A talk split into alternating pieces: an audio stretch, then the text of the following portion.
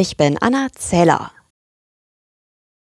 Ist die von Bundesgesundheitsminister Lauterbach geplante Krankenhausreform verfassungsmäßig? Das wollen Bayern, NRW und Schleswig-Holstein prüfen lassen. Laut Bayerns Gesundheitsminister Holleczek geht es darum, ob die Reform zu weit in die Kompetenz der Bundesländer hineinregiert.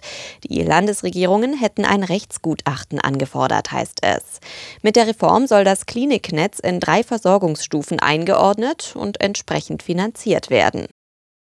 Für viele Studierende oder Schüler soll das geplante Deutschland-Ticket weniger als 49 Euro kosten. Allerdings nicht überall. Wie eine dpa-Umfrage zeigt, drohen bei dem Ticket viele regionale Sonderregeln. Demnach wollen zum Beispiel Bayern oder Niedersachsen das Deutschland-Ticket für bestimmte Gruppen günstiger anbieten. Außerdem könnte es viele unübersichtliche Mitnahmeregelungen von etwa Fahrrädern oder Hunden geben, heißt es. In einer Nürnberger Wohnung ist eine 19-Jährige tot aufgefunden worden. Nach Angaben der Polizei wurde sie wohl umgebracht. Der 27-jährige Freund der jungen Frau steht unter Verdacht. Er wurde festgenommen. Er soll seine Freundin wohl bei einem Streit am Oberkörper verletzt haben. Ein Ermittlungsrichter soll noch heute entscheiden, ob der Tatverdächtige in Haft kommt. Bundesverkehrsminister Wissing hat sich gegen EU-Pläne zur Fahrtauglichkeit von Senioren ausgesprochen. Der Bild am Sonntag sagte er, viele ältere Menschen seien sehr erfahrene, umsichtige Autofahrer.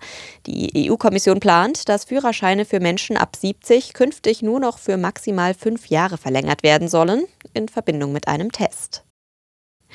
Workation, so heißt der Trend, von Ferienorten aus zu arbeiten. Vier von zehn Arbeitnehmern, die ortsunabhängig arbeiten können, haben das schon einmal ausprobiert.